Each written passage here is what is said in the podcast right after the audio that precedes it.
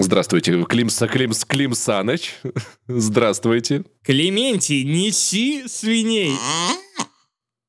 Давай так, э, это мой emotional support animal. Мгм. То есть, если мне становится некомфортно на твоем разгоне, то я просто начинаю... О, Максим, не вот убирай так. его, пожалуйста, далеко. Я тебя очень прошу. Хорошо. Хорошо, договорились? Хорошо.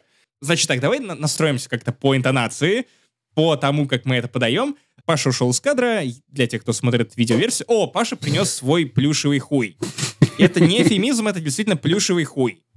Хороший, кстати, ник для Твиттера. Давай так, э, давай ты жмякнешь свой пенис, я жмякну свою свинку. На Название счет три. нашего дова- домашнего порно. Давай, три, два, один, жмякаем. У меня он звуков не издает. Моя как-то безнадежная, безнадежная.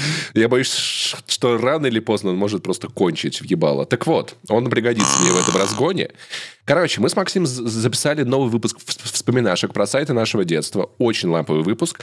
Кусочек его будет в конце. И уже после того, как мы записали этот выпуск, я вспомнил историю, которую я забыл рассказать. И решил, а почему не рассказать ее сейчас? Она достаточно небольшая, яркая и классно погрузит вас в атмосферу этих вспоминашек.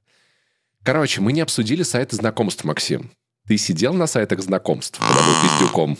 Стало Ты некомфортно. имеешь, в ты имеешь в виду Love Planet? Е- да, Love Planet. Ты, ты, ты, был, ты был зареган на Love Planet? да, да, мне писали мужчины, и я думаю, что мне было довольно некомфортно от этого. короче. И после этого я перестал сидеть на сайтах знакомств. Потому что Love Planet, кажется, превратился в грайндер. Это все, если я не ошибаюсь, были зеркала на сайт Мамба. Там были анкеты, ты мог выбрать по...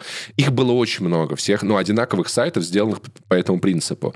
И ты выбирал там, типа, кого ты ищешь, возраст, пол, и очень странно это работало, что, несмотря на то, что у меня в анкете было указано, что я ищу девушку, мне все равно могли писать парни, как и тебе могли писать парни. И этого там было очень-очень много.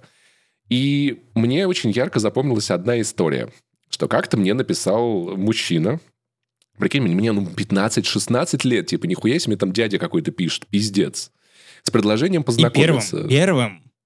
Первым, да-да-да. да. Мужчина пишет. Нет, там и девушки иногда писали первыми. В целом, блин, согласись, время было другое. Фотографий таких красивых не было. Потому что сейчас листаешь Тиндер, и все... Ну, на- у всех более-менее нормальные айфоны. Вот отпуск, вот то-то. А тогда, чтобы вот если у тебя появляется фотография, сделанная кем-то с прямыми руками на, на зеркальный фотоаппарат, это событие. Ну, во- вообще, да. Ты, ты помнишь времена во ВКонтакте, когда все, помимо вот той э, верхней флекс-фотографии, я называл ее флекс-фотография, э, снизу обязательно типа VIP-пользователь ВКонтакте или... Или, чело- я не знаю, там бойцовский клуб ВК.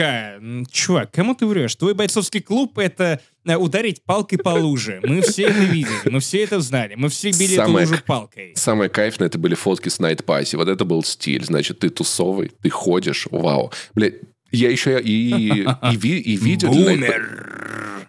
Я еще и видео для Night Party снимал, прикинь. Какое-то время, да. Я, собственно говоря, у меня была камера, я ходил в клубы, снимал эти ебучие видео про вечеринки отчетные, получал 3000 рублей, что было неплохо на тот момент. И самое заебывающее было то, что люди постоянно видели меня с камеры, просили их сфоткать и становились в позу. Но, понимаешь, а это, был- это, была, это была, не был не фотик, это была DSLR-камера большая за плечом, понимаешь? Я понимаю. Скажи, как много фоток, где кто-то пытался держать э, Воронежский мост? Нисколько. Не Или знаю. Мы солнце же, были, ты мы же были Серьезно? в клубе. Мы же были в Люди клубе. не знают классики, мать их. Не знают. Где они? Где были тренды в Воронеже, когда ты их обслуживал? Паша, это твой недосмотр личный. Ты должен был держать солнышко и мост и лес в Воронеже. Иногда я, знаешь, я, знаешь, делал что, когда люди становились там, типа, в позу, и мне было лень им объяснять, что это видеокамера, а не фото, я просто делал э, в- э, вот э, осветительным прибором на камере, включал, выключал, типа, вспышкой, они такие, супер, заебись. Я такой, господи, же вы все ебанаты. Это, блядь, ну, это не перепутать с фотиком. Короче, у меня тогда были, были аватарки с Night Party, было заебись. Но до этого были сайты знакомств. Так вот, мне пишет мужчина с, с предложением познакомиться. Э, Я ему отказываю. Я всегда отказывал вежливо. У меня не было вот этого, что, знаешь, там, типа, пошел ты, вот, вот такой, не такой. Нет, я такой, слушайте, мне это неинтересно, до свидания. И он мне написал вещь, которую я запомнил на всю жизнь. Паша, Пиш, если тебе предложат писать подкаст «Не занесли», никогда не отказывайся. Если вас засудят, то переименуйся в «Спаси и сохранись». Это был Максим Иванов из будущего, да. Это Паша из будущего, я путешественник во времени, просто нам ста- ста- стало очень хуево в какой-то момент, я даю тебе шансы переиграть все. И такой, дядя, отстань, пожалуйста. И свою свинью э, некомфорта жмешь. Если бы он написал мне следующее. Ну и еби дальше своих куриц, так и не познав настоящей любви. Вот свинота. И теперь, и теперь, друзья, она как-то не... Она как будто не дохрюкивает. У тебя нет ощущения того, что она не дорабатывает свои 3 евро, за которые я купил Она просто выгорела. Максим, она выгорела. Вот, вот это я называю, типа, отработкой денег. Стоило пожаловаться, как тут же э, хрюканье и унижение вышло на уровень... Так, я не буду оскорблять, э, оскорблять, оскорблять, и тем более оскорблять э, отдельные, отдельных, э, отдельные группы людей. Поэтому, друзья, просто порадуйтесь за то, Короче. что у меня теперь есть охуенная свинья, которую, на самом деле, я отобрал у своей собаки, потому что собака очень любит жамкать свиней. Короче, к чему я все, это? К тому, что прошло 15 лет, я вырос и понял, что любовь — это... 198 выпуск подкаста «Не занесли». В студии Максим Иванов. Кто ты у нас теперь? А, Паш, я не слышу тебя последнюю минуту, если честно. Я, я по твоему выражению лица и вот этому жесту понял, что ты, кажется, представил, типа, выпуск, но, типа, я вообще ни слова не слышу. А в этот раз я называю себя Сергей Дроботенко, или, если ободрать мою афишу, выйдет гей-робот. Друзья, сегодня подкаст не занесли в этом здании, как и всегда, каждую неделю. И Павел Пивоваров, незаслуженный артист России. Прошу называть меня теперь только так. Боевой дворф, Ганнибал Кектор, гей-робот и незаслуженный артист России. Актер без Оскара, которому, несомненно, нужно дать его, потому что мы с Пашей недавно поучаствовали в подкасте Ивана э, Урганта, хотел бы я сказать, вспомнить своего лучшего друга, но нет, увы, мы поучаствовали в подкасте Ивана Толачева В смысле, увы, подкаст «Один дома» охуенный. и Кристины Биткуловой. Короче, я расскажу быстренько, коротко. Давай, давай, давай ты, наш фиток. Несколько выпусков назад Максим и Ваня забились, что Ваня не сможет выпускать подкасту в неделю, и Ваня в итоге, когда к нему пришел рекламодатель, решился, и в этом месяце у него супер акция, он делает антитезы наших подкастов. У него вышел подкаст Cool Down, где он рассказывает только про видеоигры. Вышел подкаст Смехота, где э, Кристина, Захар, Ваня, Максим и я зачитали монологи классических российских стендаперов. А он говорит, а он говорит, а вот так не надо делать, а вот так. Я как Люшкиным был, как вы понимаете. А я озвучил вот это, пошел нафиг с Новым годом, но специально сделал это без оскорбительного акцента и просто читал эти шутки, знаешь, вот прямо так с листа, типа. Пошел нафиг с Новым годом, чтобы было максимально иронично. Короче, послушайте, приколитесь, если вам вдруг этого не хватит, у нас есть э, Patreon, э, Boosty, у нас есть фиды в Apple Podcast Connect. На этой неделе для вас вышел новый выпуск вспоминашек. Он тизер его будет в конце выпуска. Вы сможете найти его на Патреоне, на Boosty и поищите в Apple Podcast э, специально отдельно в поиске вспоминашки. Там уже вышли все подкасты из этой категории. Если вы не решались подписаться на другие площадки, то можете послушать все там за 250 рублей примерно. В этом выпуске вас ждет Far Cry 6, в который Максим поиграл немного и внезапно будет 10 игру. Нихуя себе. Да, да, да. Давний фанат э, Ubisoft сломался на первых же пяти часах, и это не ревью, это не финальный вердикт, это просто моя боль как человек, который играет во все игры Ubisoft, и, кажется, я достиг своего болевого порога, после которого я такой типа «Йоу! Йоу! Я не кину полотенце через этот болевой порог!» Нормально, кстати, отшутился. Что дальше? Дальше я расскажу про потрясающую документалку. Не кидайтесь, пожалуйста, не кидайтесь ничем на ленте.ру, но, блин, это правда очень-очень классная серия видосов Паша, без пропаганды. Лента.ру. Я все посмотрел. Без Лента.ру. пропаганды. Без пропаганды. Я все объясню. Короче, про Лента.ру. историю российской поп-музыки, начиная с 90-го года по 2000, если я не ошибаюсь, 10 год или 9 Супер много прикольных разгонов у меня есть оттуда. Это было совсем другое время, но об этом чуточку позже. Ну и так вышло, что я посмотрел приквел сериала «Сопрано», который для меня является одним из любимейших, и я остался в полнейшем ахуе. Я не порекомендую этот фильм никому, тем более я не порекомендую его фанатам Сопрано, потому что смотреть там, увы, не на что. Короче, это, а также многое другое в 198-м выпуске Турбо Топ подкаста не занесли. Ну что, Клементий, неси свиней! Это был такой жалкий хрюк. Тебе должно быть стыдно. Название. Погнали! Слушай, все, что я знаю про клан Сопрано, это то, что Шило читал в одном из своих, своих треков о том, что будь как в клане Сопрано, если тебе хуевато и срано. Мне частенько хуевато и срано, но я не знаю, каково это быть, как в клане Сопрано, поэтому просто как-то переношу стоически эти ситуации. Каково это быть, как в клане Сопрано, Максим? Знаешь что, давай немного с другого конца зайдем. Тоже название, название домашнего, порно. порно. Мы, мы вернули шутку про домашнее порно. Да она никуда не уходила, ревайвал. Максим, она никуда она не уходила. Она никуда не уходила. Никуда не выходила. Я это как в этом меме с, э, с космонавтами, типа, типа она всегда а была... я не спал. Она, не-не-не, там типа, эта шутка вернулась, и я такой, она никогда да, да, она всегда была здесь. Она всегда была тут. Друзья, в, э, в Телеграме у нас есть специальные стикеры, где, ну, как бы я, Паша, мы просто даем друг другу пять и отбиваем название нашего домашнего порно. А, друзья, я хочу с вами поговорить серьезно по той причине, что «Сопрано» для меня это не повод для шуток. Ладно, это повод для шуток, но это охуительный сериал. И если вы думаете о том, что Breaking Bad — это номер один э, криминальная драма, это лучший сериал, который вы можете посмотреть... Глухарь. Я просто одно слово. И глухарь, конечно же, да. Э, это, это, да. Да. А, короче, Breaking Bad казался мне лучшим сериалом про э, преступников, про их психологию, про то, как они э, решаются, ну, пойти на преступление, как они себе, для себя это оправдывают. Ровно до момента, пока я не познакомился с кланом Сопрано, или Сопранос в оригинале. И это реально сериал, который изменил американское телевидение и телевидение в целом. Он разделил его на до Сопрано и после Сопрано. Потому что Оригинальный «Сопрано» — это невероятно культурный феномен, когда на главную роль у тебя берут Джеймса Гандальфини, абсолютно гениального актера, но абсолютно не подходящего как будто бы на роль главного героя. Я правильно понимаю, что он из э, ген... Гандофинляндии?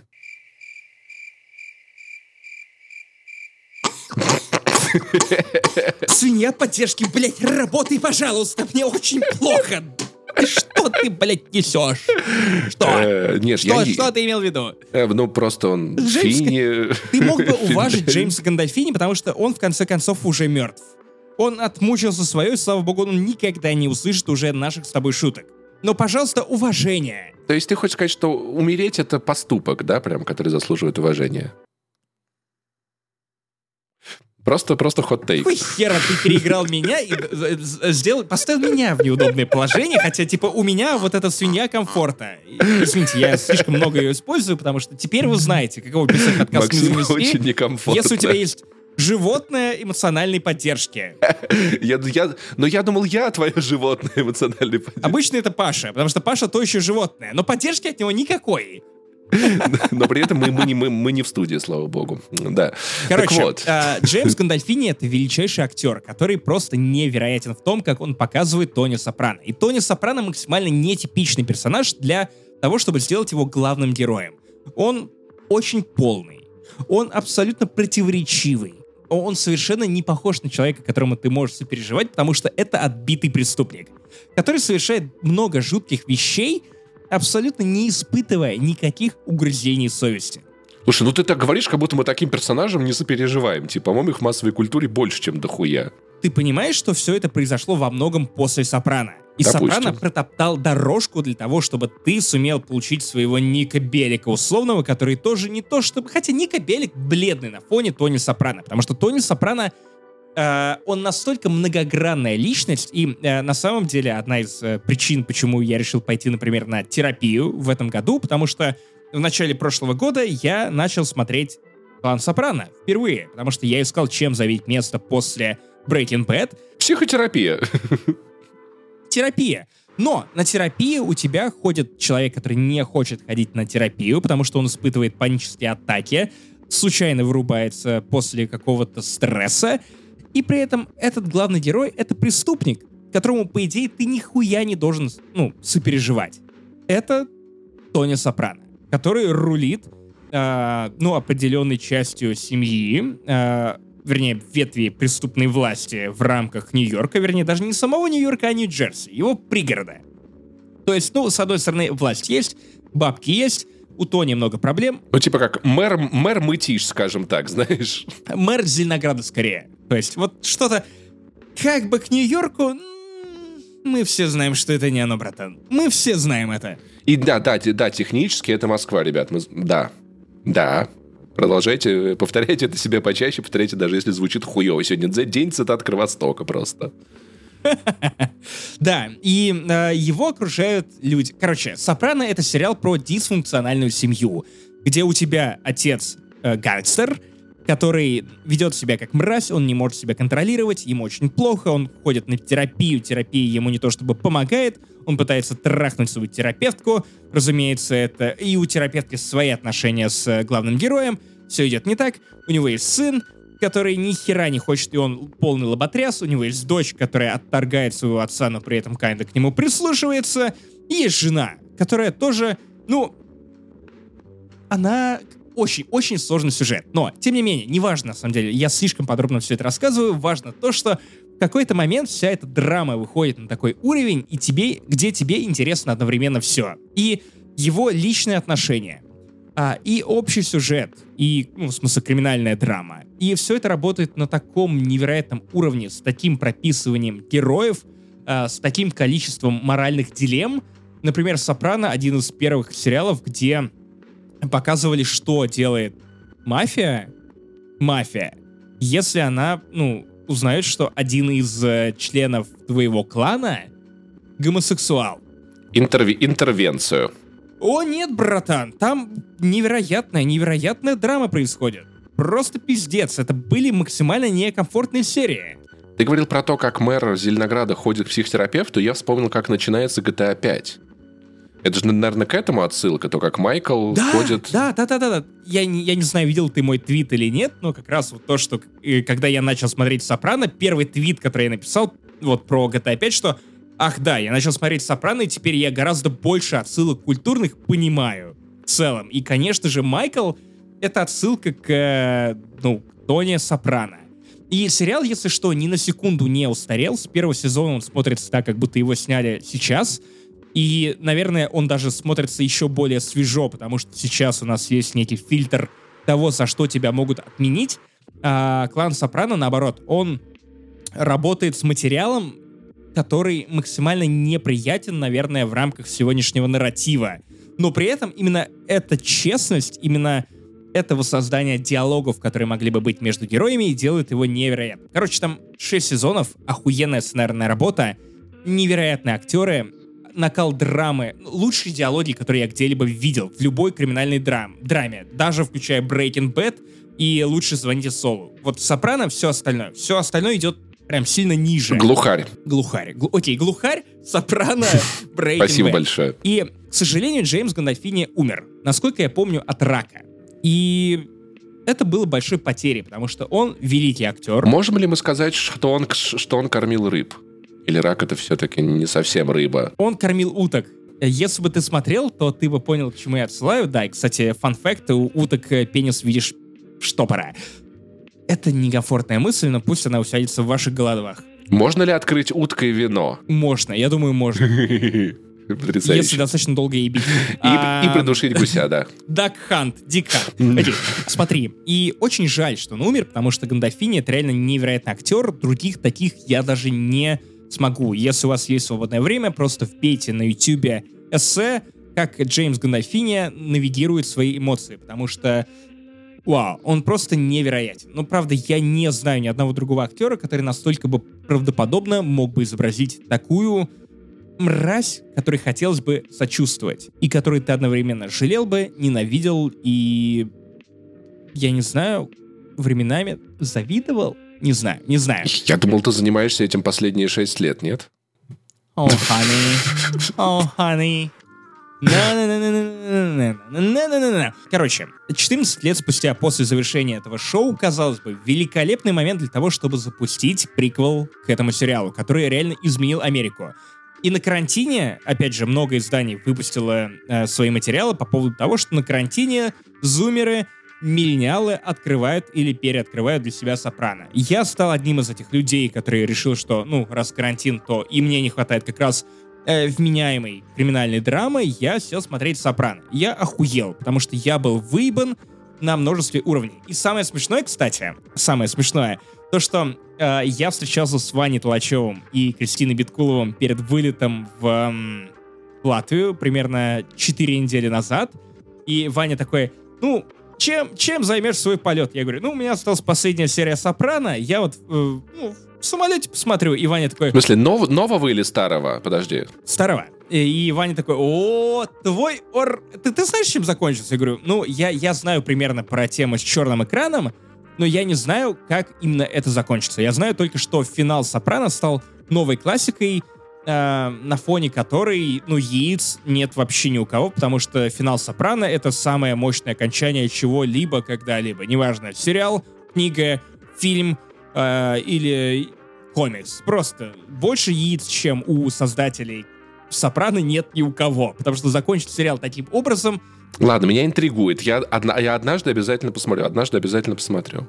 Так вот, а, я не знал, что имел в виду Ваня под тем, что ты, ты ну, продолжишь это смотреть, ты зарешь, зарешь в полете. Я такой, братан, я готов.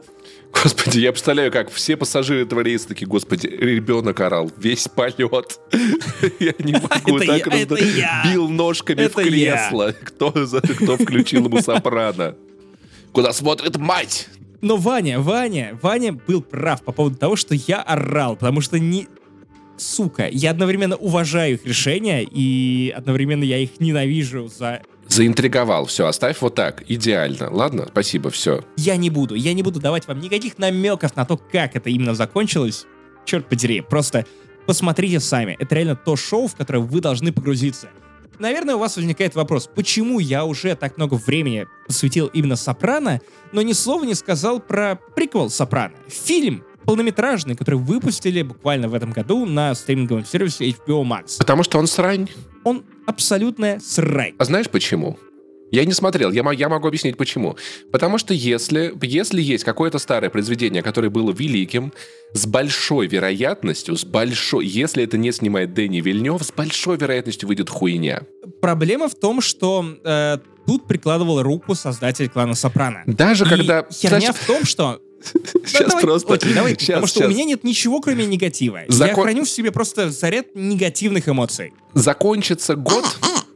Закончи. И, кстати, если Максима, если Максима проявить, да, то по по получится фотоснимки, настолько он сегодня негатив.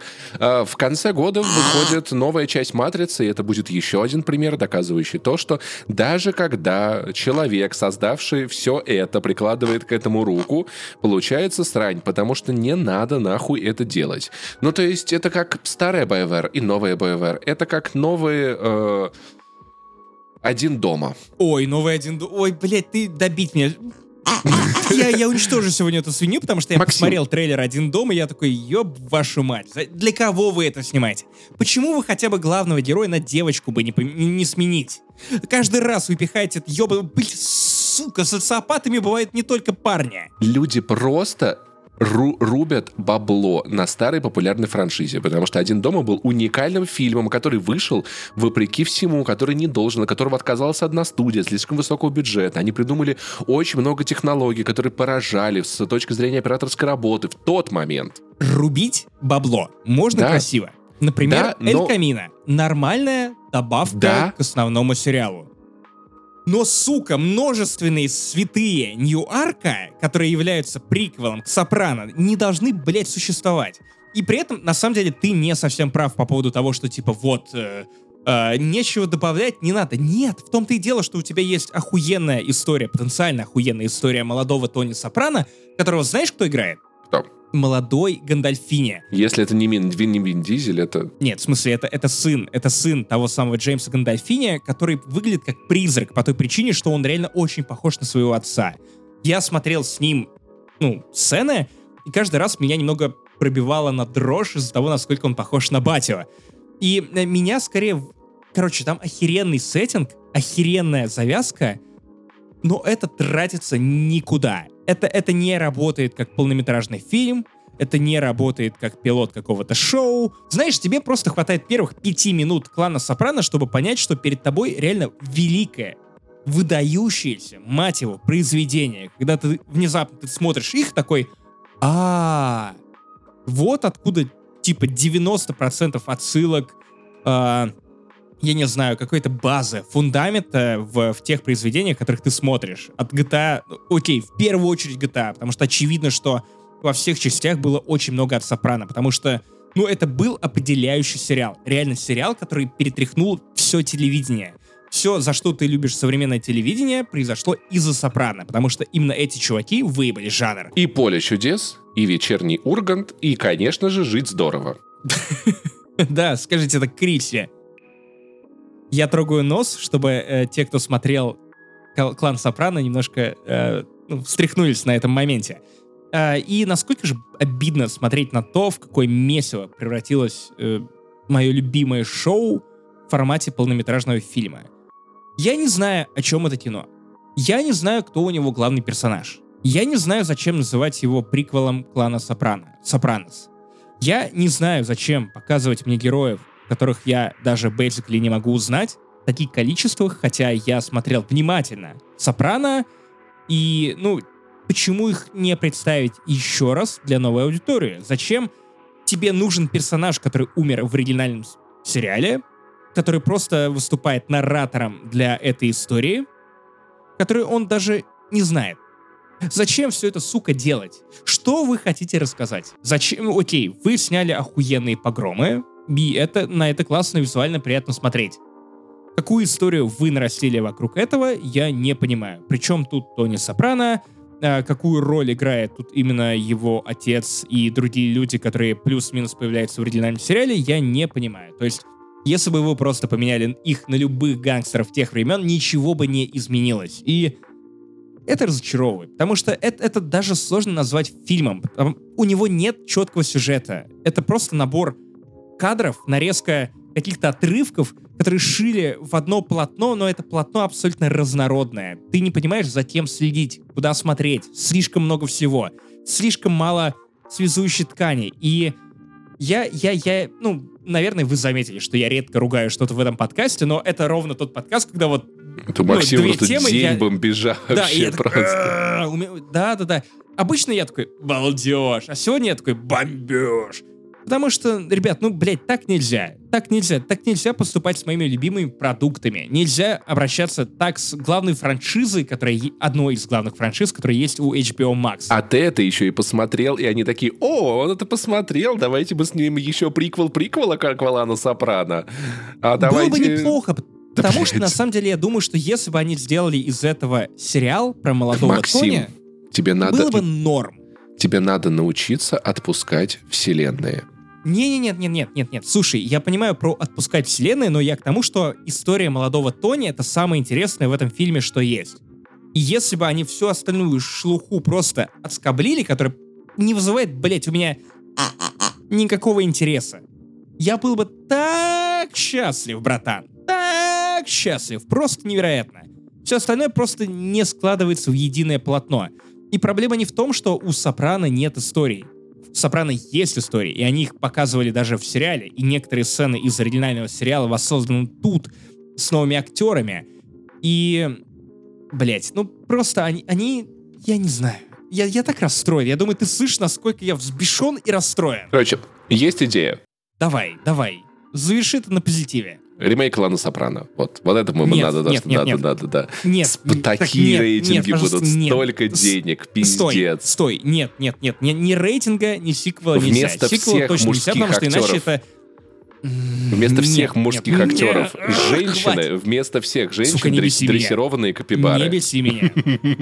Не беси меня. Не, пожалуйста, не, не надо. Ну, правда. Потому что «Сопрано» настолько охуенно сохранился, что в 2021 году он смотрится даже лучше, чем в 2000...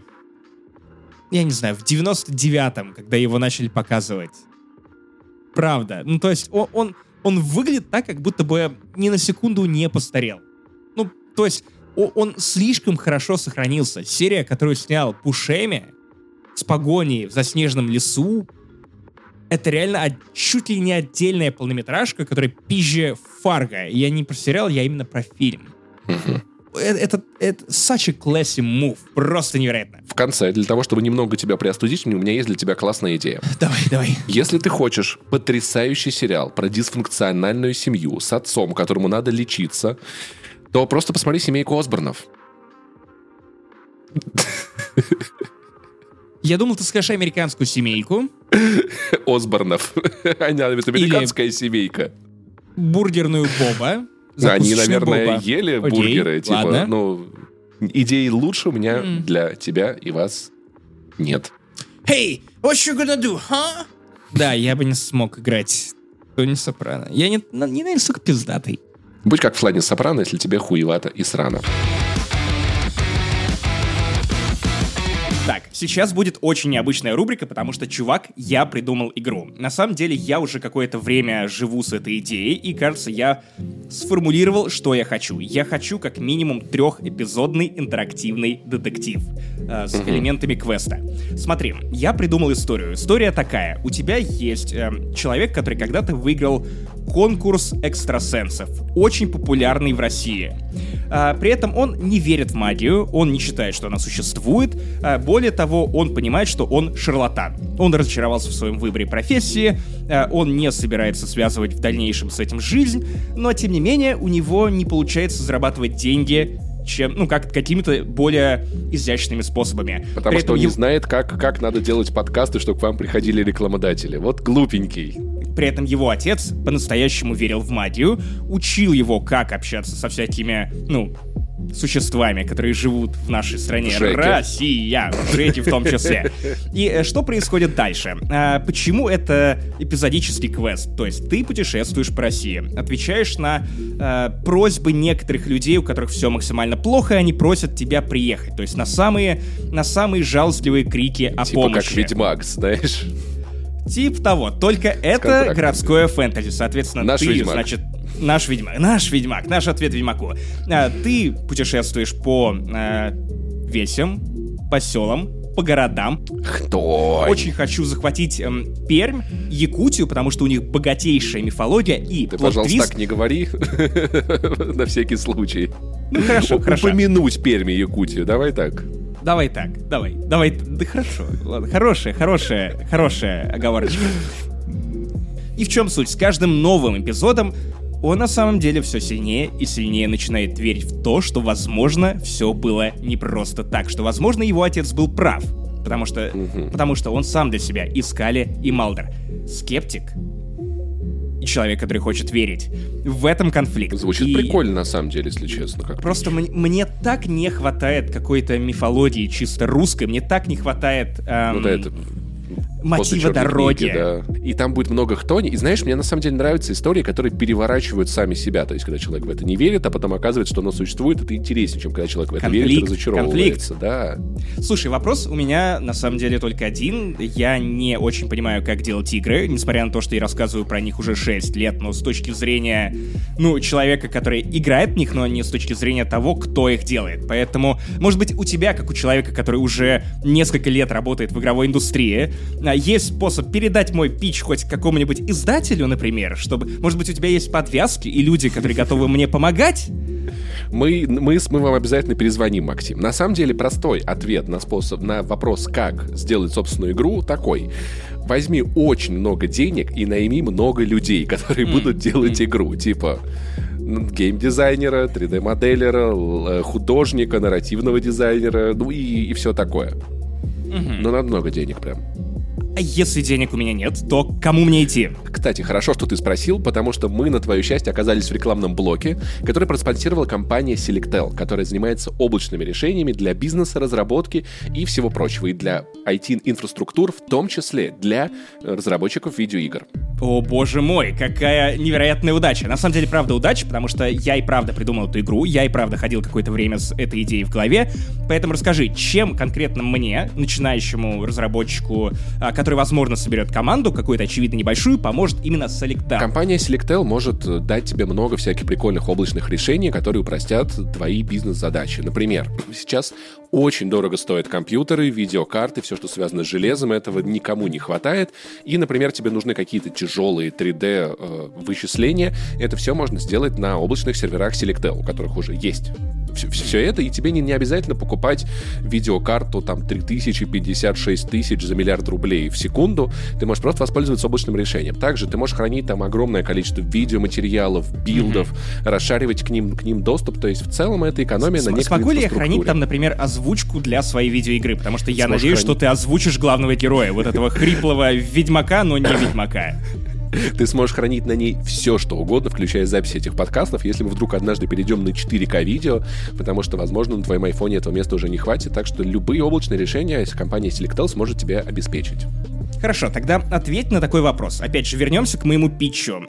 Я начинающий разработчик. Точно ли Selectel подойдет мне, потому что я не понимаю. Возможно, это какая-то компания и платформа для больших компаний только. И если я маленький, то это не подойдет для меня. Или в чем прикол? Есть возможности для небольших компаний, для небольших студий платить по факту потребления. То есть, чем больше пользуешься, тем больше платишь. Если у тебя небольшая разработка сравнительно, ты сможешь платить меньше денег, чем если это, этим будет пользоваться какая-то гигантская корпорация или студия.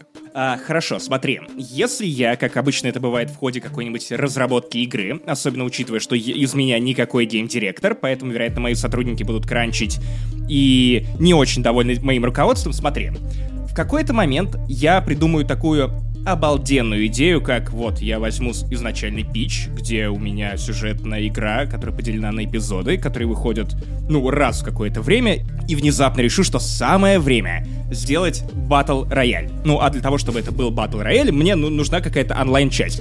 И вдруг моя игра станет, ну, новым Among Us и в нее ломанутся вообще все. Такие, вов, сыхал, новая игра Иванова. А подойдет ли для э, этих целей Selectel или нет? Иван Газ. Это будет игра, новая игра. Потрясающе, весь мир будет играть. Приходите. На самом деле, в этом есть большое преимущество облачных решений. Если сервера находятся в облаке, у большой компании всегда есть возможность масштабировать их по факту запросов. Ну, то есть, например, ты поставишь компьютер у себя в офисе, к нему подключится 10 человек, и все будет нормально, а подключится тысяча, и все упадет, и все будут недовольны. Никто не любит, когда игры mm-hmm. падают. А Играл я в парочку таких. А когда это облачное решение, собственно говоря, мощности могут масштабироваться в зависимости от запросов, и, например, внезапно твоя игра станет супер популярной после того, как мы расскажем про нее в нашем подкасте. Куча людей подключится, и просто Selectel увеличит э, мощности для этой игры. То есть все масштабируется с размерным запросом, и все будут готовы. Угу. Но что делать, если я на самом деле подозреваю, что все это предприятие не принесет мне никакого успеха и денег? Поэтому я решу сыграть э, очень дешево. Нужно ли мне будет закупать отдельно технику или, например, для разработки игры хватит моего макбука? Потянет ли это все Selectel? Поможет ли он мне сэкономить? Я бедный разработчик. Зависит конечно, от видеоигры, но на железе ты, я думаю, определенно сможешь сэкономить. Может быть, тебе надо будет купить один компьютер, но так или иначе, всякие тяжелые штуки, тяжелые расчеты можно будет отдать на откуп облачному решению. Много лет назад я впервые слышал о том, что даже для видеомонтажа такое использовалось и для 3D-графики. Mm. Когда ты на своем компьютере что-то сделал, а тяжелый просчет ты отправляешь в облако и не паришься. Типа арендуешь просто мощность, пользуешься этим. Это очень удобно. Окей, okay, у меня становится все меньше и меньше причин для того, чтобы не пользоваться Selectel и не делать э, эту игру про этого шарлатана, который колесит по всей России. Хорошо, но давай представим, что ну, обычно так и бывает на рынке. А, я перспективная инди-компания. Внезапно меня замечает компания покрупнее. Я бы даже сказал корпорация. Скажи, подойдет ли Selectel мне и моей команде, которые уже к этому будут э, криптовалютными лордами, например, если я прям крупная корпорация, э, подойдет ли мне Selectel? Что, что, Само что, что он подойдет, мне? потому что у Selectel огромное количество крупных клиентов, и я думаю, что они могут работать с разработчиками любого уровня. Опять-таки, облачные сервера, облачные вычисления, хранение данных, наверное, для больших компаний это даже еще важнее, чем для маленьких разработчиков. Поэтому определенно подойдет. И, кстати, если вы начинающий разработчик, или уже в процессе разработки, или вы представитель компании, и вы захотите после этой потрясающей интеграции воспользоваться услугами компании Selectel, то у нас в описании будет ссылка, вы сможете перейти по ней, оставить заявку на бесплатную консультацию, тем более это будет удобно. Кстати, если вдруг у вас что-то случится, там есть поддержка, консультации. В общем, кажется, компания хочет вам помочь в том, погоди, чтобы вы погоди. пользовались их услугами. Если я туплю, это значит, что со мной будут нянчиться и, мне объясня... и объяснять мне, как это работает? Это очень а... хорошо. Я люблю, когда люди общаются со мной, объясняют мне вещи, в которых я ничего не понимаю, поэтому, возможно, э, несколько людей, которые придут работать под моим руководством в будущем. Я, я очень серьезно отношусь к этому питчу, потому что у меня действительно есть тетрадочка, где я выписываю всякие мифы э, из регионов России, поэтому если у вас есть э, какие-то встречные идеи, и вы хотите мне помочь, или если у вас есть миф с классной легендой, именно из вашего региона, присылайте это мне. И, Паша правильно сказал, не забывайте кликать на ссылку в описании этого подкаста, и это поможет нам, и, возможно, мы действительно выпустим игру. Я уже вписал Пашу в этот проект, он еще не знает. Короче, давайте тогда немножечко я буду хвалить. Сегодня Максим бомбит, Паша хвалит. Все, у нас, короче, в итоге такой э, диссонанс потрясающий. Я вместо того, чтобы смотреть расхайпленную всеми э, игру Кальмара, потому что мне очень не хочется платить тысячу рублей за Netflix, если честно. Как-то я, я, я жду, пока в Netflix, знаешь, у меня соберется прям много франшиз, чтобы я куп, взял подписку на месяц, за месяц их отсмотрел и отменил нахуй эту подписку. Я жду, я коплю, собираю. Я внезапно для себя залип на историю русской поп-музыки. И все это началось с подкаста Вани Толачева, где он хвалил книгу Александра Горбачева про русскую поп-музыку, которая называется э, «Не надо стесняться», которую я очень хотел почитать, но поскольку она есть только в бумажном варианте, а что это за тупость выпускать книгу книгу в бумажном варианте сразу. Нельзя по-нормальному начать с аудиоверсии. Причем только. Ну да, типа, эта книга вообще про музыку, блядь. Ее бы мог начитать гнойный ее могли бы читать вообще поп-звезды того времени. Вы, можно музыку было вставлять, вы ебанутые. Короче, и поскольку я очень хотел э, прочитать эту книгу, я вспомнил, что мне советовали э, документалку. А до этого я помню, что Максим хотел рассказать историю про Александра Горбачева, которого называют Шуриком, как будто тот снимается в «Кавказской пленнице». Во-первых, все Сашу Горбачева называют Шуриком, все, кто его знает. Я нет. Я с ним не, не знаком, поэтому я не буду так фамильярничать. Окей, ладно, ладно. Ты, ты как-то вывел меня под софита довольно внезапно, но хорошо. А, Шуриком Горбачевым меня связывает одна история в стиле Гарри Поттер и принц Полукровка, потому что буквально то же самое. Ты потерялся в комнате. Ты вообще, блядь, Гарри Поттера не смотрел, да? Тебя пытался съесть гигантский вот этот вот змей, да? Нет, нет, нет. Давай я расскажу, как это было. Э, смотри, я учился в гимназии Обнинска, и у меня был учебник по русскому языку, который был подписан Александром Горбачевым. Он его написал просто, пока учился там. На, форз... на, на Форзаце просто было написано имя, фамилия, я по какой-то причине ее запомнил. На Форзац Horizon. И я не то чтобы следил за, ну, я не знаю, за журналом Афиша, за людьми, которые были журналистами из Обнинска, но однажды, когда я уже много лет спустя, после того, как я окончил школу, ну, два года спустя, не так уж давно, э, я зацепился за доклад одной девочки, которая э, зачитывала на семинаре свой доклад про музыкальную журналистику. И, в частности, она упоминала там Шурика.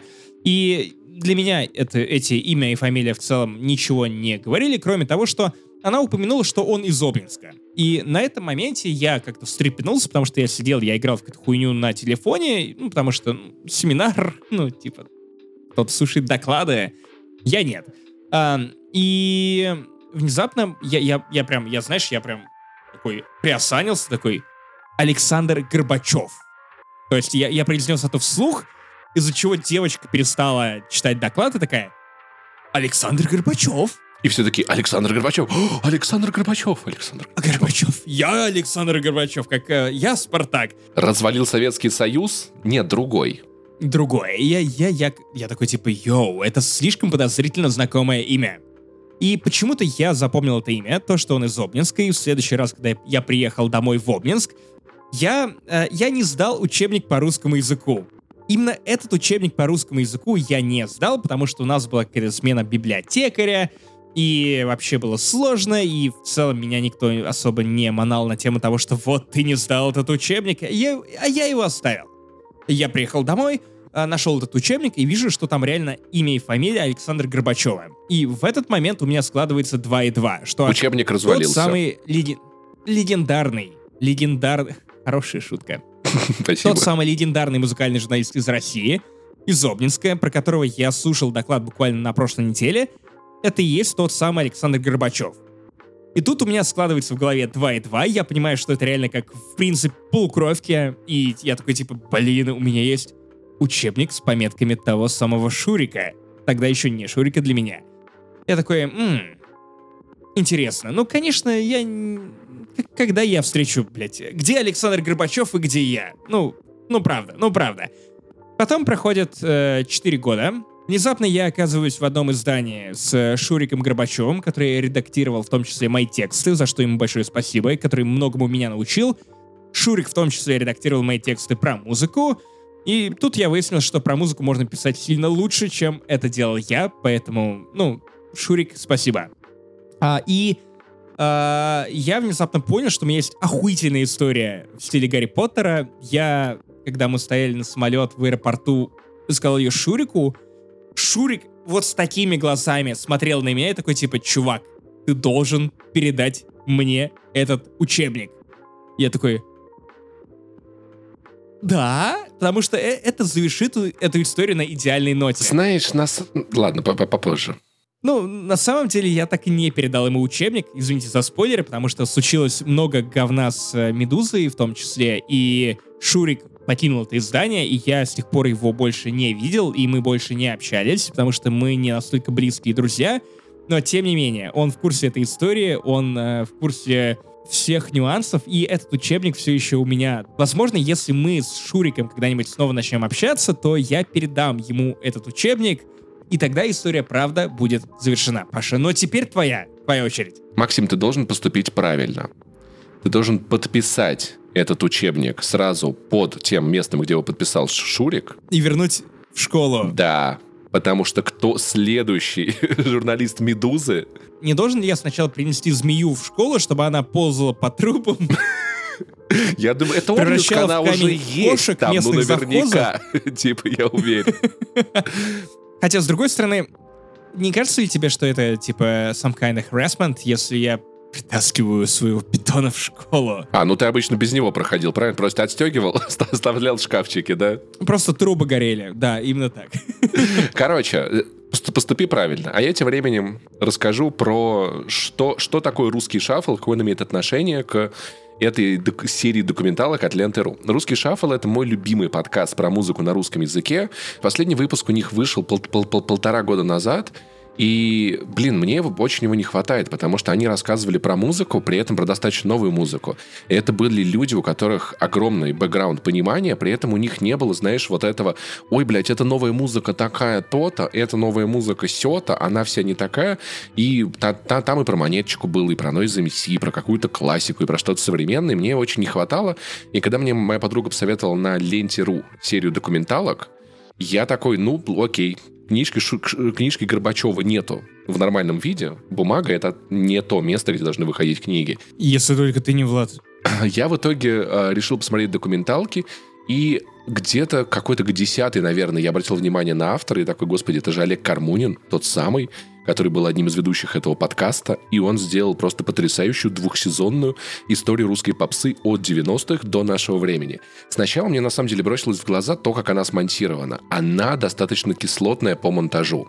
То есть он предельно эпилептический, огромное количество эффектов, огромное количество э, экрана в экране, где-то сбоку появляются какие-то мемы. Экзибит, да. Да, хотя порой достаточно остроумно. Кто-то там из старых рэперов сказал, что вот мы там делаем нормальный рэп, а не эти ваши там сосу бургер, кто-то из продюсеров, короче, так сказал, и там следом включается э, кусочек из клипа Фейса, что-то там сказал, там, да, и очень много вот таких отсылок, оно, с одной стороны, сначала немножечко сбивает с толку, потом я, я словил такой вайб, что, знаешь, оформление предельно похоже на то, как, были, как выглядели журналы «Молоток», все звезды. И, наверное, так... Cool. Да, и, наверное, вот так, именно так, визуально должна была быть оформлена документалка, в том числе про эту эпоху. Наверное, так ее сделали бы тогда огромное количество историй э, про малоизвестные группы, про известные группы, про неизвестные группы скандалы, продюсеры, кто кого ушел, кто кого кинул, как тяжело было этим группам, как тяжело тем.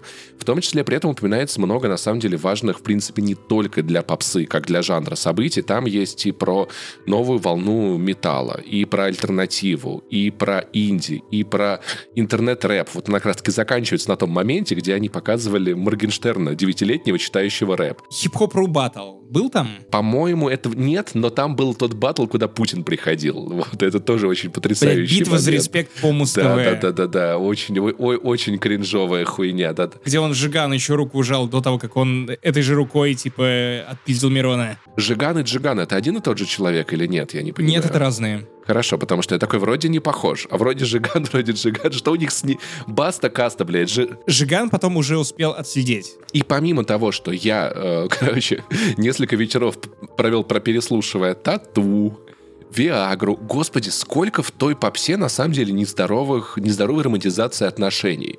Ну, то есть я на это как-то еще больше обращаю внимание, потому что все эти песни, типа «Я тебя никому никогда не отдам», это же крипово звучит, в смысле ты не отдашь, ты почему решаешь за другого человека? А если она захочет уйти, или он захочет, что это за жесть? У Виагры это просто пипец, они там «Я...» Паша, Паша, Что? у тебя такие милые кости.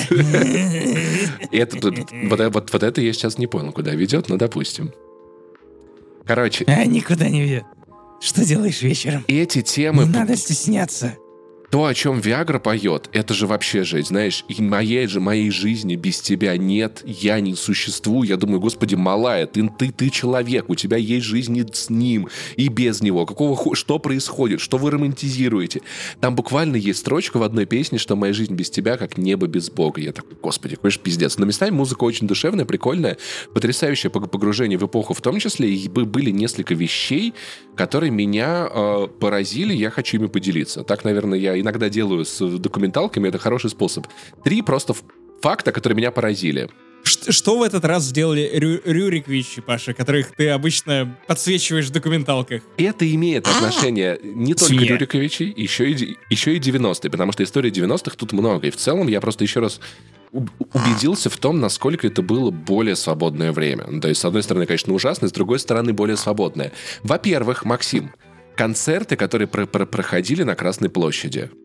Ну, то есть, РХЧП у Васильевского на Васильевском спуске, Продиджи на Красной площади. Согласен. Ты можешь себе Согласен. представить концерт Продиджи? Ну, То есть, Я, я, я все еще не могу себе представить э, плейсиба, пласиба, извините, не, не знаю, как правильно прочитать это на английском, в замке Сигулды, в замке, блядь, в 2022 году, в Латвии. Вау! Слушай, мне рассказывали, что в, Чер- в Черногории вообще в заброшенных церквях рейвы проходят. Но в России, Это так охуенно. где сейчас на Красной площади пукнуть нельзя без того, чтобы к тебе доебались ФСОшники, Продиджи топтали танцпол, а рядом Ленин лежал. Я сходил бы на, на что угодно, лишь бы попрыгать на концерте на Красной площади. И это потрясающе. Пожалуй, единственный человек, который был там без движения. А, дальше. Песенка, которая ла-ла-ла-ла-ла, it goes around the world, just на-на-на-на-на. Знаешь эту тему, да? Да. Ты знал, что это руки вверх? Да. Я И больше того, э, они продавали эту франшизу. Нет, я не охуел, потому что э, они же довольно долго ее дистрибутировали. Ну, это, это на самом деле руки вверх гораздо больше вли- повлияли на мировую музыку, чем ты можешь себе представить, по той причине, что их, э, их мотивы, э, на самом деле, они были распищены на кучу, кучу, кучу, в том числе англоязычных хитов. Жуков открывает совершенно, гений, гений. совершенно уебищные клубы, но он потрясающий композитор. И там в документалке в том числе очень много все-таки лиц они смогли выцепить, проинтервьюировать, про те эпохи, куча всяких разных подробностей. Про Децла очень много тоже, знаешь, я вот еще с какого-то, с какой-то другой стороны пос- посмотрел на всю эту картину, жутко проностальгировал, кайфанул. Последний факт, который меня поразил. Это по- по- по- 98 или 7 год Пугачева в Большом Кремле- Кремлевском дворце, пока что ничего необычного, поет вместе с Лос-Анджелесским гей-хором в Кремлевском дворце. А, да, да, да, да, да. И я даже писал об этом на Медузе какое-то время назад.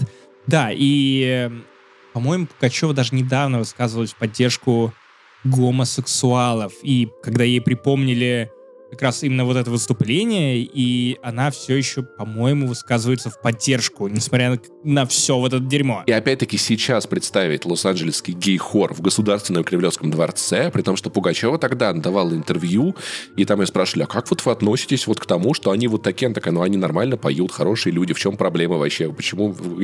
Я такой, господи, вот это все-таки, ну, вот это время было. Еще один интересный факт, который я узнал уже не из этой документалки, а из документалки про э, Чернышевскую в Петербурге, про район Петербурга. Там есть... Мне, мне просто интересно, станет ли он для меня сюрпризом, потому что предыдущие два я знал. Хорошо, хорошо, сейчас. Вот этот то точно должен. Там есть старая лютеранская церковь Анны Кирхе. В, при, при коммунистах она была перестроена в кинотеатр, и в 90-е... Вот я не знаю. Сейчас она снова частично лютеранская церковь, там проходят всякие выставки, то-то, то-то. В 94 году в Санкт-Петербурге проходит фестиваль немецкого гей- гей-кино. Там были и порнографические фильмы, не и слышал. эротические, и документальные. И знаешь что? Никто не врезался на машине в кинотеатр. Никто ничего не поджигал. Никаких протестов, никаких пикетов. Шесть, не, недосмотр. Ты прикинь, и вот я, я смотря все вот это такой, блядь, mm. ну, когда говорят, что Россия, она вот не такая страна, я такой, ребят, ну, как бы, ну, просто, просто, просто, блядь, посмотрите, все было нормально. Не все. Ребят, ну, очень сложно говорить про то, что Россия не такая страна, учитывая, что, блядь, тату в оригинальном Шура? своем лесбо-варианте и Шура. Борис да. Моисеев, Они были я не, не то, знал. Очень давно. Я не знал, что Борис Моисеев официально делал каминг-аут. Ну, то есть... Это как бы не стало для меня открытием, но я просто не знал, что это официально было как факт, и типа нихуя себе. Поэтому я советую, если вы хотите поностальгировать, вспомнить эту музыку MTV 90-е, там еще потрясающая съемка в разных декорациях. То Олег ходит как чувак из, из брата, то как из брата 2, блядь, то он ведущий MTV, то он в каких-то супер-пупер костюмах потряс... Ну, очень много денег вложено, вложено в эту документалку, несмотря на то, что это лента.ру, я там не нашел пропаганды, а я умею находить пропаганду даже там, где другие ее не находят, и в целом это выглядит выглядит как окей, знаешь, типа, хорошо, темная сторона, я возьму печеньки, но на этом мы с вами, пожалуй, раз печеньки, правда, ничего так. Но дальше я заходить не буду, поэтому внезапно от меня. Окей, а в свою очередь тебе и другим нашим слушателям, которым некомфортно от ленты.ру и, ну, я, опять же, сами решайте, а, я посоветую вам, Паш, ты на самом деле не прав по поводу того, что нет комфортного варианта послушать эту книгу Шурика Горбачева. Просто позвони Шурику, да? Типа, просто позвони, скажи, что он тебе я прочитал. Нет, есть подкаст, где каждая глава этой книги обсуждается максимально подробно. Шуриком и другим автором. Блин, я бы хотел все-таки... Да, мне кажется, они выпустят рано или поздно аудиокнигу. Я бы хотел слушать этот подкаст после главы, чтобы как бы получать само тело произведения и дополнительный материал. Хорошо, хорошо. Но в смысле, типа, если тебе не хватает этого, то дополнительный материал, то, что не вошло, то, что они отрезали, и плюс э, мысли Шурика, который сформи... он, он очень круто формулирует мысли, он очень круто улавливает э, и осмысляет, на самом деле, тренды эпохи. Послушай подкаст. Потому что как раз я, я не читал книгу, я слушал подкаст, и для меня в целом это было довольно равноценное... Ну, окей, мне не с чем сравнивать, но я в восторге, потому что Шурик, а, его Блять, его всегда приятно послушать. Слушай, ну я, я как, как минимум после аудиоверсии книги точно, а может быть и до, потому что я читал мало материалов э, Горбачева, но вот одна статья, которая мне попалась про, про то... Не совсем. Там было про конец европейской ориентированности российской музыки и начало собственной самоидентификации. И я помню, что да, я, я читал, да, я читал большая статья, и я, я ее читаю и такой, блядь, а ведь да, а реально, а по фактам, а круто, и очень глобальное мышление его мне понравилось. Как он вот может эпоху как-то осознать. Это очень круто, поэтому я, в общем-то, дико жду аудиоверсию этой книги, потому что я не буду читать книгу, я чеману. Вот. И, как, ну, как минимум, подкаст я послушаю. Если не, не дождусь, спасибо, это будет очень интересно. А вы прицените документалку тоже очень советую. Тем более с видео, с клипами, со всяким этим. Это очень консистентно. Очень и очень. Итак, друзья, э, мы обсуждаем Far Cry 6, и с самого начала я просто схватываю свою свинью и начинаю делать так.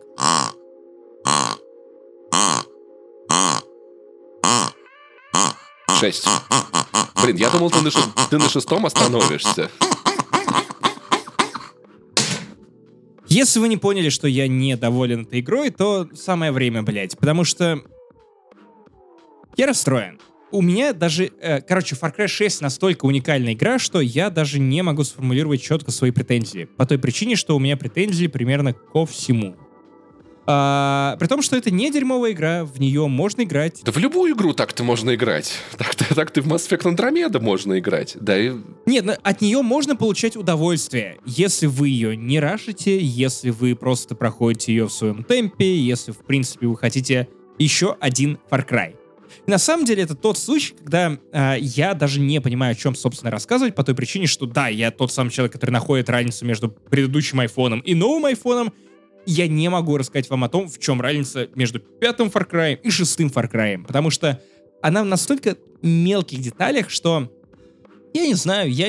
имеет ли смысл вам рассказывать про то, что теперь у противников есть разные виды брони, вам нужно подбирать разные виды патронов, и действительно, типа, с, тем, что связано именно вот с, со стрельбой, теперь пиздата. Ну, типа, мне нравится стрелять в шестом Far Cry. Это лучшее, что, ну, типа, в целом есть в этой игре. Там ты подбираешь против э, усиленных противников э, патроны потяжелее. Ты э, крафтишь разные типы патронов, и, и я не знаю, я не вижу в этом смысла, потому что эта игра не доставляет мне никакого, блядь, удовольствия. Максим, добро пожаловать в клуб, в который я вступил на, еще на Far Cry 5.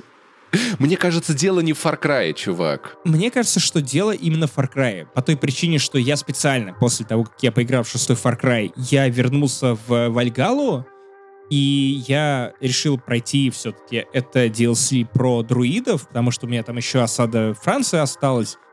И знаешь, в Вальгалу мне играть интересно. Far Cry нет. Как будто бы Far Cry настолько не изменился и настолько не предложил ничего нового, и я не хочу звучать как мудак, рассказывая про рискины, про то, что на самом деле ничего нового, потому что, basically, это нормальная игра, от которой можно получать удовольствие. Петли удовольствия, петли удов... она не выдающаяся, но петли удовольствия там ровно те же, что ты видел пятом Far Cry. Стрелять интереснее, да. Сюжет тут тоже имеет большее значение, чем в пятой части, по той причине, что теперь персонаж, он, ну, главный герой, он теперь от третьего лица показывается, и теперь он постоянно говорит. Вот это, кстати, меня немного расстроило. Потому что, знаешь, я ненавижу, когда игры от первого лица переключаются на вид от третьего, потому что это выбивает меня из погружения. Я ненавидел это в Скайриме, когда лоб, езда на лошади была обязательно третьего лица, и это отвратительное решение. Есть немного, но слушай, это не то чтобы очень сильно влияет, потому что сюжет, которым, который они обещали вроде как сделать довольно ну, политичным за 5-6 часов, которые я откатал, показал мне ровно ничего интересного. То есть, ну, первые в целом два часа игры это какой-то пиздец. То есть я понимаю, что у Ubisoft есть проблемы с, со стартовыми локациями. Ты не смог нормально себя убедить в том, что Вальгала заслуживает какого-то внимания после там первой локации, потому что это пиздец. Ну это скучняк, из которого ты сразу должен ливать. Просто ливать. Тут, ну, это первые два часа, когда тебя учат любому пуку. Это супер скучно. Финал обставлен супер кондово. И ты такой, типа, серьезно? Ну, то есть, AAA игры в 2021 году, они начинаются настолько банально, настолько плохо, настолько устарело. Ты такой, типа, окей, ну, это же просто начало.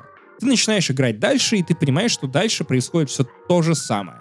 И то есть, в момент, когда тебя немножечко попускает после примерно четвертого часа, когда тебя отпускает э, в открытый мир, ну, в смысле, ты можешь больше всего исследовать, я просто не нахожу причин для себя играть в это дальше. Я понимаю, что мое мнение значит примерно ничего, потому что, Паша, я наиграл ровно те 5, 5 часов, за которые я тебе дрочил с э, Вальгалой. Я в этом, в, в этом случае защищу тебя, потому что я считаю, что по 5 часам можно делать личный вывод. Если вдруг Максим, давай договоримся. Если тебя вызовут в ООН и скажут, Максим, ты сейчас должен на мировом уровне законодательно решить, хорошая эта игра или нет, то ты должен ее пройти. До этого самого момента похуй.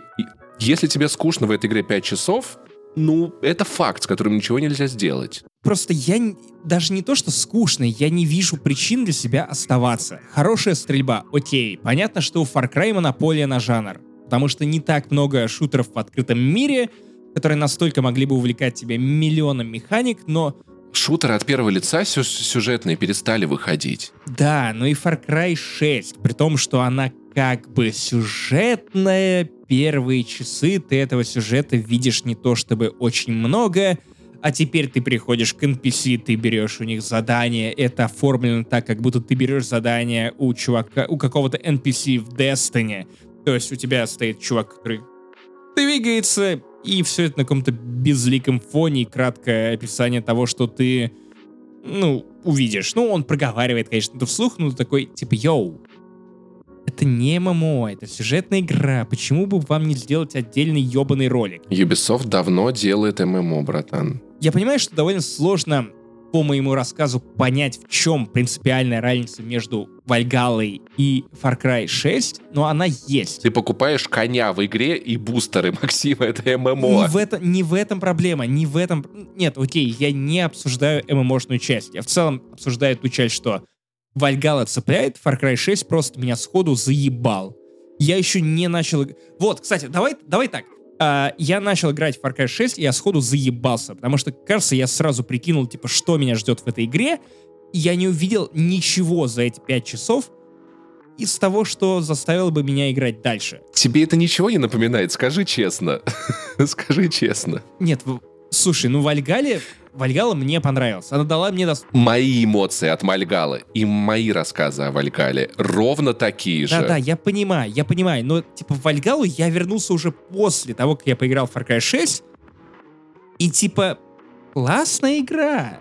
Ну, в смысле, на фоне Far Cry 6 чисто ради, ради эксперимента частоты, понимаешь, надо было клонировать тебя до того, как ты поиграл в Вальгалу, дать одному Максиму поиграть в Вальгалу, потом Far, Far, Far Cry 6, другому дать поиграть в Far Cry 6, потом в Вальгалу.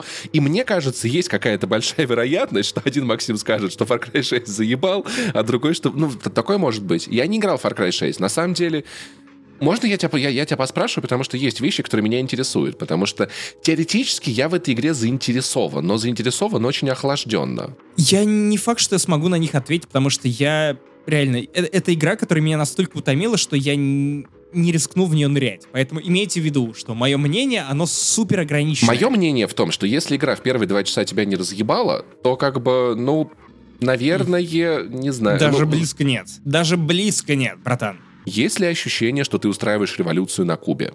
Как бы да, хотя это как бы не Куба, как бы тебе это немного весело, но по факту ты просто занимаешься тем же, чем и в предыдущих частях. Ты разъебываешь тонны противников, просто в этот раз у тебя есть методы, которые доступны только, ну, Кирилла армии, то есть ты гораздо больше используешь крафт, и он Крафт, правда, прикольный. Правда, прикольный. Давай нырнем на уровень глубже. В Ведьмаке в Новиграде э, специально разработчики сделали так, чтобы на столах у местных жителей не было еды. Потому что идет война. Э, в стране голод. И они задумались над тем, что хлеба на столах быть не должно. Это может разрушить Ой, бля, атмосферу. Паш... Есть ли в Far Cry что-то такое, или это все-таки скорее свистоперделки со свистовертелками? Свистоперделки. Свист — это привычный Far Cry а, город, который тебе обещали впервые показать в истории Far Cry, это просто коробки, коробки, коробки. Все. То есть, на всякий случай, можно запротоко- запротоколируем. Нету ощущения, что, что ты попал в тоталитарную страну, где жители страдают от этого режима, и из-за этого они вынуждены встать на тропу сопротивления. Ну, это спорный вопрос, потому что тебе показывают довольно много э, сцен, где их угнетают, где они пытаются дать отпор, что бывает, если они дают отпор, но типа речь не про это, Паш. Ну, ты это, ты, ты это ощущаешь? Я не ощущаю ничего, потому что я не ощущаю ничего от этой игры. Это, это главный, на самом деле, мой поинт, что я не ощутил ни раздражения от этой игры, ни какого-то удовольствия, я не ощутил от нее ничего. Я, ну, типа, запустил ее, провел в ней 5 часов, я не получил фана, я не получил негатива, чтобы... И у меня нет какого... Вот, типа, парадокс Far Cry 6 в том, что у меня нет какого-то мнения по Far Cry 6. Зато у меня Я есть. мог играть в нее 20 часов, я мог играть в нее 25 часов, я мог не играть в нее вообще. Я не понимаю, что это за игра. Я не вижу смысла в нее продолжать играть. И это, это буквально это единственный title за многие-многие годы, когда я такой типа, yo, 6 часов, Пять часов. Я не хочу, у меня, у меня просто, у меня ноль мотивации Максим, продолжать. Можно, можешь, можешь Прости, позволить пожалуйста, мне... Это, это меня да. очень расстраивает. Э, можешь позволить мне минутку токсичного ехидства, с вашего позволения? Ой, ты думаешь, что мне это воздалось за Вальгалу, да? Серьезно, за то, как я э, издевался над тобой. Серьезно, Паш. Я нет, я, я просто хотел сказать... Решил, решил ударить меня в пах. Я просто хотел, сказать, Максим, что... Нет, подожди, закатаю. подожди. Там, там на 2000... Некомфортно. Там на 2659 девятом часу реально прям начнется. Надо просто играть в нее 8 лет, каждый день по 6 минут. Типа, всего лишь. Там прям потом будет ого-го. Короче, исторический момент. Игры Ubisoft заебали даже Максима Иванова. Но он взял с собой сопартийца на эту катку, прям как в Far Cry, что, кстати, меня бесило еще в пятой части. О, аллигатор в Олимпийке. Боевой петух. Подожди, это ты сейчас Little Big описываешь.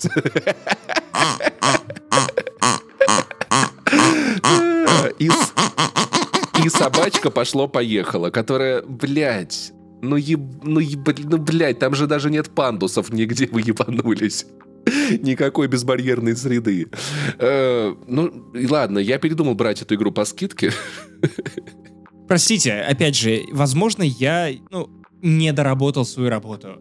Но я впервые за многие годы столкнулся с тем, что я реально я не могу играть в какую-то игру по той причине, что это ультимативно неинтересно. И Far Cry 5 была мне интересна. Я прошел и Far Cry 5, и New Dawn. Но я, я не могу играть в шестой Far Cry. Э, хватит. Хватит. Про просто, блядь, хватит. Пожалуйста, придумайте что-то еще. Ну правда, блядь. Ну не, невозможно уже все. Типа, вы меня доебали. Меня, блядь. Меня. Человек, который дрочил Пашу по поводу того, что он недостаточно понял Вальгалу. Все, хватит. И то, что ваши планы сделать из Far Cry э, серию про ММО, блядь, да вы ебанутые, что ли? Нахуй мне ваше ММО, перепридумайте игру нормально. Сделайте, оставьте ее, пожалуйста, сингловой, но перепридумайте ее как-нибудь поинтереснее. И Assassin's Creed тоже нехуй превращать в ММО-сервис. Хватит, блядь, издеваться над играми. Хватит, блядь, делать игры, наверное. Ubisoft доебали Я так себя некомфортно чувствую. По той причине, что правда, я, я люблю видеоигры. Я люблю игры Ubisoft. Но каждый раз, когда я представляю, что Assassin's Creed станет ММО-сервисом, или Far Cry новый, седьмой станет ММО-сервисом, блять, у меня жопа отсыхает от всех этих мыслей об этом. Но там больше нет вышек. Я хочу, чтобы с нами снова был Сева Булджайт, который просто бы такой, типа, я не знаю, я не знаю, он просто радовал меня своей бородой и заставлял чувствовать себя чуть безопаснее. Единственное, за что я еще не готов ненавидеть Ubisoft как компанию, это игра, которая выходит в день публикации этого подкаста в открытых источниках, это Rocksmith Plus. Можно, пожалуйста, оставить Rocksmith Plus? А в остальном Ubisoft, ну, ну, ну, ну серьезно, блядь? Нет, Серьезно? Ubisoft, сделайте Rocksmith плюс ММО, чтобы... Раз я, блядь, страдаю. И мои друзья страдают. Ладно, э, последняя мысль, на которой мы зафиксируем это обсуждение. Ты заметил, как Ubisoft стала EA, а EA перестала быть EA? Я топлю за EA внезапно последние полтора года, потому что как будто бы они делают что, сука, правильно. Это настолько некомфортная мысль. Ну, правда, то есть последние полтора года EA как будто бы не за что ругать. Ну, Ты помнишь, что я тебе приводил буквально список того, что они делают по пунктам правильно. Да, Ubisoft, да, да. типа, ты должна была бороться со злом, а не примкнуть к нему. Какого хуя? Ждем, что Ой, знаешь что? Знаешь что? У меня есть любимая цитата из эм, клана Сопрано, э, который Джуниор Сопрано озвучивал, которую вы знаете как минимум по обзорам Бэткомедиана. Ой, блять, уж какая-то все хуйня! Да. Well. Это хуйня. Да, последнее осталось вспоминашки. Очень ламповый выпуск про сайты нашего детства. Там и ВКонтакте, там Башорг. Мы знаете, что поняли? Что на Башорге рисуют комиксы про меня и Максима. Реально прям, их много, их дохуя. Посмотрите, оцените. Пока Максим пытается отсосать два пальца. И от этого внезапно ловит конвульсию. Об асфальт. Вот, короче, классного вам подкаста «Вспоминашки». Напомню, что в Apple э, подкасты он есть. Ищите отдельный тред. Подписывайтесь, будет очень приятно. Э, Patreon, Boosty. Ну что, 3, 2, 1, погнали. Мы сегодня вспоминаем с Максимом сайты, потому что в какой-то, в какой-то момент я поймал себя на мысли о том, что а про сайты мы почему не поговорили? Это же важная часть нашей жизни, они появились не с самого рождения, и есть много всяких ламповых воспоминаний о том, каким был Рунет вообще давным-давно, потому что когда я смотрел ту документалку Лошака про Рунет, да, про то, как он появлялся, как развивался, я такой, господи, ну было же какое-то другое время совсем, мы интересовались другими вещами, что-то делали как-то по-другому. Страницы грузились по времени столько, сколько сегодня занимает просмотр ТикТока. Я отчетливо помню, как я один раз качал, это, по-моему, еще был Dial-Up интернет, клип на песню Eagles Hotel California, он весил 35 мегабайт, по-моему, с половиной, и качался часа два с половиной. И если этот файл где-то, какой-то разрыв связи произошел бы на середине, пришлось бы качать заново. Ни единого разрыва! Да, и, и женщины загружались вот, вот до, очень до долго. шеи, и ты Э, такой, пожалуйста, я очень Это на очень самом деле, надеюсь». чувак, это именно то, о чем я хотел с тобой поговорить, потому что я еще помню те времена, когда, ну, чтобы подрочить, тебе требовалось запастись терпением, типа дня на два. Да. Вот. Дня на, за два это скачивалось после пяти неудачных попыток, а потом ты такой, о да, 30-секундное аниме. Ох, Да. я сейчас увижу, а там, там Наруто становится Хакаде. Итак, друзья, э, мы отправляемся вместе с вами в удивительное путешествие по волнам памяти сети интернет. Поехали! Итак, начнем мы, на самом деле, практически с детства, Максим Иванов. Потому что, надо сказать, для зумеров, для наших слушателей, что когда мы родились, интернета еще как такового не было в привычном понимании этого слова. Появляться он начал сильно позже, и первое мое осознанное столкновение с интернетом произошло, ну, допустим, мне было 8 или 9 лет. Мне трудно сказать, на самом деле, точно. А год это какой? Давай по годам. Так, ну это, наверное, был 99 или 2000 то есть где-то на рубеже тысячелетий. Давай вот так опре- определимся. Ну, то есть, примерно лет за 6-7 до того, как я впервые вышел в интернет, Да. и люди об этом впоследствии пожалели. История, на самом деле, интересная и начинается с необычного вообще момента и заканчивается необычным моментом. Короче, маму позвали в Ижевск, чтобы она там преподавала в Удмуртском государственном университете, который до сих пор меня очень забавляет, сокращенно называется УГУ. И Ага. там такая тема, какую-то преподавательницу поймали на взятке, вот, и нужно было заменить преподавателя, и позвали маму, а я с ней напросился, потому что я к этому моменту уже понял, что ездить по городам это прикольно, и типа ну, на халяву, почему я ни за что не плачу, мам платит, мне заебись, мам, можно я с тобой поеду? Интересно посмотреть, что это за Ижевск. Вот, 22 часа на поезде от э, Москвы, я увидел Волгу, мы проехали мимо Казани, мы, я, я увидел издалека Уральские горы И ты чуть-чуть. запомнил это прямо. Да, я, я уже был более-менее осознанный в этот момент. Просто мои путешествия в 8-9 лет, они были прям супер бессмысленные, потому что меня возили на море, и я такой, йоу, йоу, Нет, со мной что-то происходит. я помню некоторые нюансы того, как я был в Сочи, когда мне было 8. Я отлично... Не, не, в Сочи было чуть позже. Я отлично помню, как я был в Санкт-Петербурге, ну, то есть местами. Ижевск я запомнил хорошо, потому что город большой, красивый. Опять-таки, один из вот этих вот уральских э, после Петровских городов. Там куча оружейных производств, драгунов, калашников, все вот эти люди. Ты помнишь, что у него одно время э, было звание гей-столицы России из-за видео Мэдисона и Камикадзе Ди? Нет, не помню. Это, по-моему, первое видео в интернете, где Мэдисон светанул хуем, потому что они снимали гей-секс Камикадзе Ди. И про гей-столицу это буквально было в... Ну, в смысле, не по-настоящему. Они Ладно, просто ладно, э, хорошо. сидели, сидели в трусах, и Мэтт в какой-то момент неудачно встал и вывалил хуй. Вот, и это было на Рутубе. Пипец у тебя воспоминания, конечно. Да, да, да. Я, причем На Рутубе так можно было, да. А- Альберто Сурен звали их героев, я вспомнил. И это был не, не YouTube, Рутуб, Рутуб. Я вот что еще запомнил, что из этого из Ижевска мама привезла в подарок кому-то а, бутылку водки в виде автомата Калашников. Такая бескусица. Это был 2000 год, окей? Тогда это было охуеть вообще что. Этого нигде не было. Я, я уверен, что мы и сейчас найдем кучу людей, которым это до сих пор охуеть что, типа, бля, калаш только пьешь. Поскольку мама целыми днями преподавала в УГУ, мне было нечего делать, меня э, сажали на кафедре, ну не на кафедре, в сисадминскую, короче, комнату, чтобы я там, типа, вот, вот тебе, мальчик, компьютер, вот тебе интернет, развлекайся. Я такой, хорошо. Чем бы мне заняться в интернете? Это была такая серверная комната, там сидел какой-то один буквально задрот сисадмин, который ни с кем не хотел общаться, поэтому у меня с ним никакой коммуникации не было вообще. И я, значит, передо мной компьютер и доступ к всемирной паутине интернет. И я такой, охуеть, а что делать? я не знаю, типа, ну я загуглил погоду, посмотрел погоду в Ижевске, такой, классно. А что там по погоде в Воронеже? Посмотрел погоду по всем городам, которые знал. И на самом деле жутко начал умирать со скуки ровно до того момента, как мне в какой-то момент не попался баннерная реклама сайта досуг.ну, который сейчас уже не работает. Ну? Ну, типа, ню. Точка ню. Ой, Как ты думаешь, о чем это был сайт? Что за досуг? Охота, рыбалка, может быть, видеоигры? Да там, я думаю, все подряд. Там и рыбалка, и охота, и сантехника, и... Короче, не совсем, на самом деле. и Не совсем. И это не порно-сайт, Максим, ни в коем случае.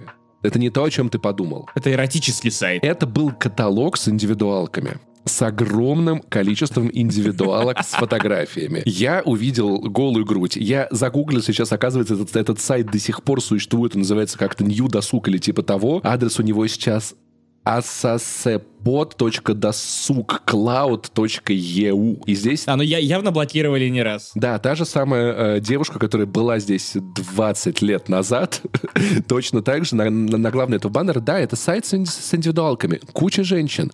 Ты можешь выбирать их по размеру груди, по телосложению, росту, цвету волос. И я просто, ну, типа, девятилетний, я такой, нихуя себе, что происходит? Сколько сисек?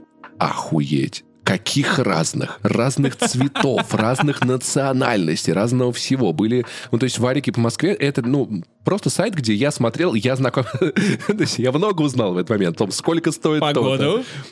Погоду, сиськи. погода, сиськи, да. Сколько стоит то-то? Было очень много непонятных слов, над которыми я долго залипал. Например, «золотой дождь». Я такой, я не понимаю, если честно, Так. Опять пошел гуглить погоду такой, типа, что, где, где, где он, где он? А Что, где идет это? Блин, это и- есть одна шансон-песня, которую я обожаю. Там мужчина поет про расставание грустное. Любимая моя строчка в русском шансоне за все время.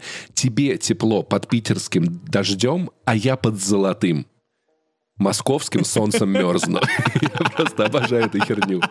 Вот, и, и- и я такой, что золотой дождь? Что, что за выдача? Что за прием? Что это? Как объясните, как это работает? Рассматривал, у кого какие апартаменты, где выезды, то-то, то-то. И я, наверное, недели, я целыми днями залипал на этом сайте. Мне кажется, я генерировал очень много трафика из Удмуртского государственного университета. Я правильно понимаю, что досуг.ню, или как он сейчас называется, это как э, Авито, но для Да, индивидуала? да, ну, скорее, знаешь, это скорее Озон или Яндекс.Маркет, скорее, я бы сказал, понимаешь? Яндекс.Лавка. Яндекс.Лавка, Яндекс.Шалавка, та самая, про которую мы все это время шутили. Короче, я никого не заказал. 15 минут и готово. Да, самое забавное, что я вот не помню, вот стоял ли у меня на, на тот момент член как факт или нет.